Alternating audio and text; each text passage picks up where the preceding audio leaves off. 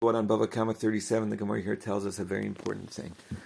Rabban Gamliel uveitino avim shel yitomim. Rabban Gamliel and his court, and we'll see soon all courts, are the fathers of the orphans.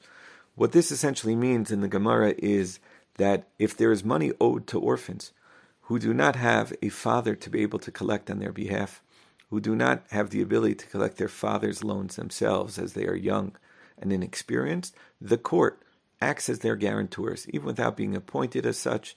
The court acts as the father of orphans and provides for them. This phrase is important monetarily, as explained, but it is also important as an outlook. The responsibility for the orphans, the responsibility for those who have lost their parents is something, a responsibility that lies on behalf of each and every one of us.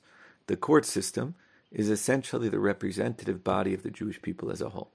That is, the Sanhedrin, or Soloveitchik explained this idea as the Torah refers to the Sanhedrin as Kiyim Ziknei Ha'am V'Shotrav. These are the elders of the people, and these are the ones responsible. This is essentially a body appointed in order to represent the Jewish people. And therefore, whenever a court, whenever there needs to be a representative body for the Jewish people, whether it be for an Egla Arufa, whether it be for sanctifying the moon and sanctifying the months, it is always the court who does so, even when it's not an issue that needs education and needs to be judged, but rather someone who needs to be the representative body for the Jewish people. Essentially, what this Gemara tells us is the courts, as a representative body for the Jewish people, they're responsible for the orphans.